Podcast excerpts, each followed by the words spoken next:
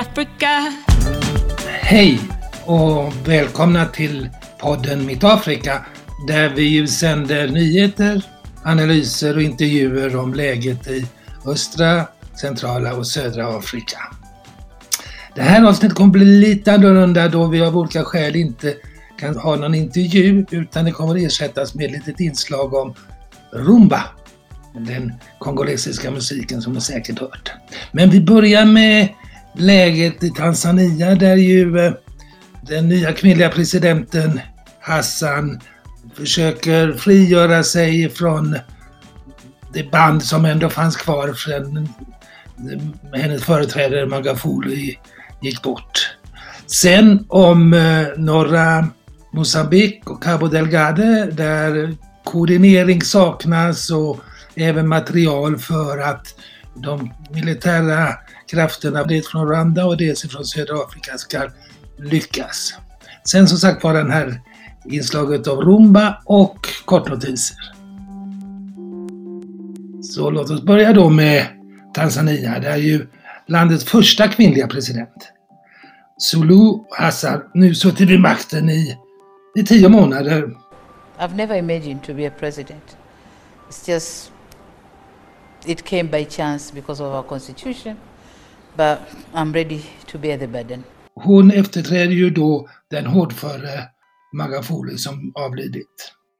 Det tycks väl så som hon verkar bli allt säkrare i sin sits och tycks nu manövrera så att hon blir regeringspartiet Chama Chama Pundusis, CCMs presidentkandidat.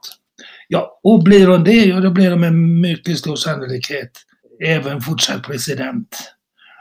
CCM och dess företrädare har varit regeringsparti i Tanzania alltsedan landets första val 1965. Ja, förra året avslutades med att den rutinerade och till förre president mycket närstående talmannen Ndugai kritiserade presidenten för att tillåta allt för lössläppt upplåning efter det att hon godtagit nytt lån från IMF. Han ansåg då att hon sålde ut landet till utländska investerare och intressenter. Utspelet kan kanske ses som befogat då landets utländska upplåning ökat något men de flesta ekonomer gör ändå bedömningen att landets upplåning inte varit så farlig och i, i alla fall om vi jämför med länderna i regionen. Samtidigt ska klargöras att även i Tanzania har just relationerna till IMF alltid utgjort ett, ett, eh, ett stridsämne i politiken. Presidentens svar blev inte nådigt. Hon ansåg att talmannens uttalande som upprörande och såg det som han därmed påbörjat en kamp mot henne inför president och parlamentsvalet 2025. Hon följde upp uttalandet med en regeringsombildning där vissa av de statsråd som ansåg ha stått företrädare Magafuli nära fick cirkelsnöret och närmade sig därmed före president Kikwetes falang inom CCM. Samtidigt varnade hon partikollegorna för att utmana henne. Tilläggas ska ju också att en öppen debatt, än mindre kritik, inte är något som förekommer inom CCM som ju har sin grund i apartheidstaten Tanzania. Talmannen Ndugai avgick kort därefter. Ja, president Hassan får nog sägas ha klargjort därmed att hon även framgent kommer behöva ta upp utländska lån på godtagbara villkor för att kunna utveckla Tanzania hon framstår nog som allt klarare i sin strävan att lösgöra sig från sin föregångare som ju kännetecknas av bland annat av KU-förnekare, förtryckare av MR och egensinnig utrikespolitik. Men det är långt till 2025.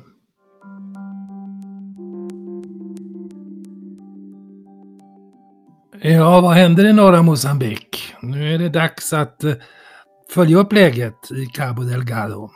Där ju attacker av IS-anknutna rebellgrupper lett till vad man beräknar vara 3100 döda och enligt Unicef mer än 850 000 har tvingats fly sina hem. This is the scene on the ground in the Mozambican gas town of Palma, site of a deadly militant attack that's been claimed by Islamic State. Eh, därutöver har ju eh, oroligheterna, särskilt efter attacker i höstas, lett till att eh, den stora satsningen på att utvinna gas utanför kusten där tills vidare stoppats. Ett projekt som skulle kunna medföra att Mosambik utvecklas från ett fattigt land till ett medelinkomstland. Under lång tid pågick ju oroligheterna utan att omvärlden reagerade. Men under förra året kunde till en början de mosambikiska styrkorna få regelrätt stöd från Rwanda. Rwanda anses ju eh, ha den kanske mest effektiva armén i hela Afrika, i regionen i alla fall. Den franska oljebolaget Total som ju har huvudentreprenören för det här projektet och på satsningen i gasfyndigheterna. De har pressat på såväl Mosambik som, som Frankrike för att få fred och lugn så de kan fortsätta sitt arbete. Så efter besök och samtal, bland annat här i Kigali vid Macrons besök i slutet av maj, så verkar det som man en överenskommelse hade nåtts om ett rwandiskt militärt stöd. Och bara kort tid därefter, efter besöket, en dryg månad, så kunde tusen rwandiska soldater anlända i Mosambik och ytterligare efter en månad i slutet av, i början av augusti, så lyckas man återerövra hamnstaden Mosimboa da Praia och Total förklarar att man skulle återuppta arbetet i slutet av 2022. Rwandas inträde satte också tryck på regionen och samarbetsorganet SADC beslutade äntligen att också gå in med militärt stöd. Denna insats som heter SADC Mission in Mosambik, SAMIM, består av trupper från främst Tanzania som ju har Eh, intresse av fred därför att eh, gränsen är hotad mot Mosambik. Och Sydafrika. Men även från Angola, Botswana och Lesotho. Det är osäkert hur många, jag har sett uppskattningar allt från knappt 1000 till 3000. Men attackerna från rebellerna har inte upphört. Vad som händer är att rebellstyrkorna flyr och har nu spritt sig också till Niassa-provinsen väster om Cabo Delgado. Och fortfarande är livsmedelsbristen bland befolkningen i Cabo Delgado akut. De militära svårigheterna eller bristerna är också en effekt av dålig samordning även på högsta nivå. När Sadeks ledare möttes tidigare i januari för att eh, diskutera samarbetet och eh, även förlänga mandatet bjöds inte Rwanda in. Det var, som en journalist uttryckte det, som om Rwanda var elefanten i rummet. Vidare saknas pengar för insatsen. Samim är klart underfinansierat. Bland annat har man luftstöd endast av två helikoptrar. Så ekonomiskt stöd utifrån kan komma att begäras. Alla ni som varit i Afrika och lyssnat på de många radiostationerna med musik eller varit på någon bar eller på någon dans har säkert ryckts med i rumba-takterna.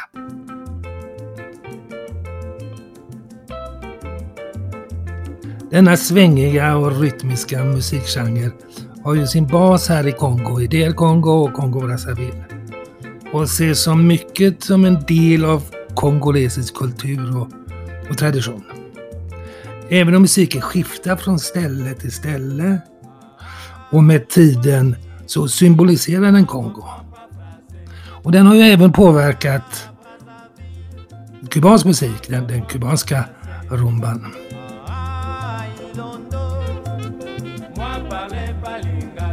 Och nu har då den av Unesco utnämnts till ett världshistoriskt kulturarv. Så för att fira det så sänder vi här en sång av King of Rumba, den legendariska Papa Wemba med Yolele.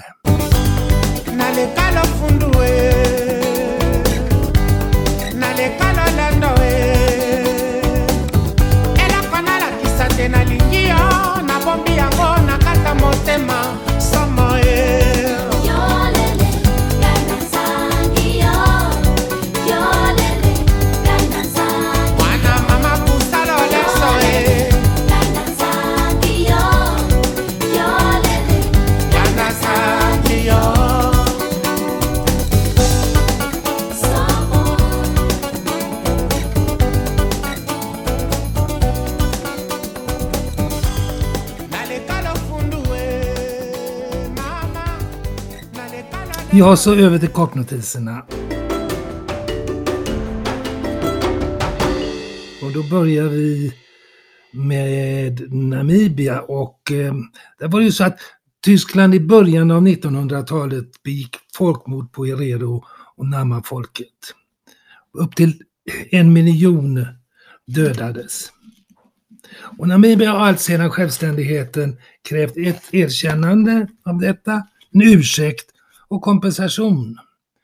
Och i maj förra året gick Tyskland med på att eh, kompensera med en dryg miljard euro.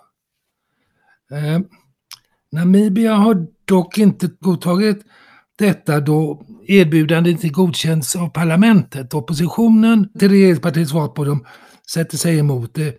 De kräver bland annat att Tyskland ska förhandla direkt med anförvanter till de döda. Och ett skäl till eh, att den namibiska regeringen och regeringspartiet vägrar detta kan enligt Africa Confidential vara att man inte vill eh, störa de förhandlingar som pågår om ett stort tyskt stöd för uppbyggnad av ett dyrbart vätgasprojekt. I Sydafrika så pågår eh, en väldigt underlig debatt i kölvatten på Sondokommissionens avslöjande om storskalig korruption inom ANC och under tidigare partiledare och president Jacob Zuma. Nuvarande turistminister Lindiwe Sisulu gjorde nyligen en våldsam attack på Sydafrikas författning och landets domstolsväsende.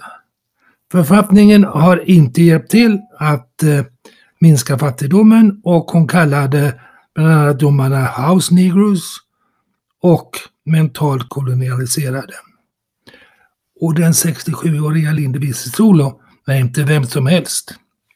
Hon har suttit i den sydafrikanska regeringen på olika taburetter under hela 2000-talet. Hon kommer från en av de mest legendariska ANC-familjerna. Pappa Walter Sisulu var nog den som stod Mandela allra närmast. Mamman Albertina var en ledande anti-apartheid-kämpe och brodern Max, en erkänd ekonom och tidigare, enligt mitt förmenande, skicklig opartisk talman i parlamentet. Många ser hans utspel som ett första steg mot att ta upp kampen om ANCs presidentskap med Cyril Ramaphosa. En kamp som kommer kommer avgöras i slutet av året vid ANCs partikonferens. Och när vi precis spelar in det här så nås jag av rapporter om att Ramaphosa och Sisulu har mötts. Men i stort sett var det enda de kom överens om att de hade mötts. För de kom ut med helt olika versioner av det här mötet. Och jag vill också passa på att återigen ta upp svältkatastrofen som pågår i främst södra Madagaskar. En hungerkatastrof som FN betecknar som den första som orsakas av klimatförändringen och inte som följd av, av konflikter. Över en miljon är drabbade av denna senaste katastrof som drabbat landet som nästan har cyklisk torka. Regeringen kritiseras för senfärdighet liksom biståndsgivarna. Plundringar av hjälpsändningar av väpnade banditgrupper förbättrar ju naturligtvis inte situationen. Och det som orkar fly undan svälten skapar då oro och problem dit de kommer. Och så händer det igen. En kritiker till Ugandas president Museveni arresteras och enligt uppgift torteras. Den ugandiska författaren Kakawensa Rukirabashaia svårt det, gav 2020 ut den satiriska novellen The Greedy Barbarian som eh, sägs vara riktad mot Museveni. Han blev arresterad men frigavs senare och utnämndes också av Penn International som kämpar för yttrandefrihet. De utnämnde honom till International Writer of Courage. Och just innan nyår så fördes han återigen bort. Och nu har han ställts inför rätta. Denna gång för att på Twitter ha kritiserat även Musevenis son som den högt uppsatta generalen Muhusi Kainerugaba som enligt många håller på att positionera sig för att ta över efter sin far. Oroande såväl det som eh, behandlingen av oliktänkande i Uganda.